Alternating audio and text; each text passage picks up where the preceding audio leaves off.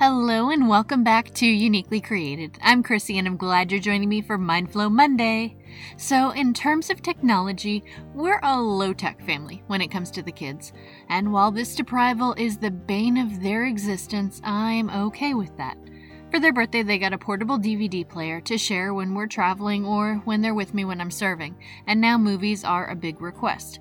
I'm sure you're not shocked that I'm pretty conservative when it comes to what they watch. Most Disney makes the cut, and when it comes to other choices, the whole argument of, all my friends have seen it, is pretty worthless. As a mom, I generally tell them I'm not concerned about everyone else, I'm concerned about you. Movies have ratings for a reason, so if it's a G, go for it. But PG, that means parental guidance is suggested. And that means that as their parent, it's up to me to decide what's best. About two weeks ago, my husband and I went out, and while we were gone, my oldest, who loves to push boundaries, convinced the babysitter that they were allowed to watch Goosebumps. No big deal, right? Except my youngest is super sensitive when it comes to things like that. He cannot handle them. So, what happened after watching this? Nightmares. Tears. Because even if he thinks he wants those things, they're not wise for him. That's where the whole PG rating comes in parental guidance because sometimes parents need to be the ones to say, That's a bad idea, at least for you. We do the same in our own lives. We look at what everyone else is doing and make comparisons on where we are and what we're doing. Or we ask for things that we're not prepared for yet. And sometimes when God exerts His parental guidance, we don't want to listen. We push boundaries. We begin to think that we know better because what God guides us to or away from doesn't line up with our wants. Because God says not yet when we want Him to say, Yes, now, go for it. We let our desires cloud our better judgment and tune out the voice that isn't telling us what we want to hear. When He says, Maybe this isn't the right choice for you, we think we've heard wrong, or just ignore the fact that we've heard it all.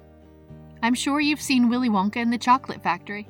As much as we may dislike the character of Veruca Salt, we can probably relate to her on some level when she begins to whine, But I want a golden goose now, Daddy! Why wouldn't we want a golden goose that lays golden eggs? What we're looking at looks perfect for us. What we don't realize is there's a whole factory still to see. And what's right in front of us that we want to jump on might not be what we're supposed to move towards, even if it looks great. Other times we try to accelerate things. When God's timeline doesn't match, we try to speed the process. After all, if it's going to happen at some point, then better sooner than later, right? Wrong. Because what if what God has planned isn't ready, or if we're not ready for it? And not only can we miss out on the full version, but we can end up in a mess if we put things in our own hands. Violet Beauregarde is ready to try that new gum even though it hasn't been perfected. Course 1 and 2 are great, but it's the third that she ends up blue, inflated, and needing to be juiced.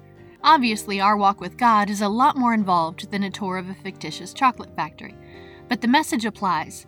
Good parental guidance not only helps shape us, but direct us. And there's no more perfect parent than our Heavenly Father. When He acts like a loving Father and shows us our best choices, we are best to listen. Proverbs 13:1 in the Message version says it simply: Intelligent children listen to their parents. Foolish children do their own thing.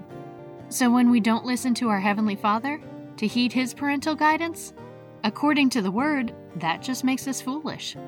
God knows best in all things. Forget the movies, we should invite Him to slap a big PG warning on our lives. Parental guidance is not just suggested, but needed. We need His parental guidance to direct us both to and away from things as we walk through life. As our Heavenly Father, He not only knows when we can handle what is to come, but when we're fully prepared for it. Will my son one day be able to handle that show without losing his mind? Maybe, maybe not. If he's anything like his mother, probably not. But for now, parental guidance is suggested, and the answer is not yet. And that's okay. That's why he has a parent who knows him to guide him. And we have the same. We need to trust that sometimes what we want, we haven't learned the tools to be able to handle. That we may think we want something, but not know all that's available.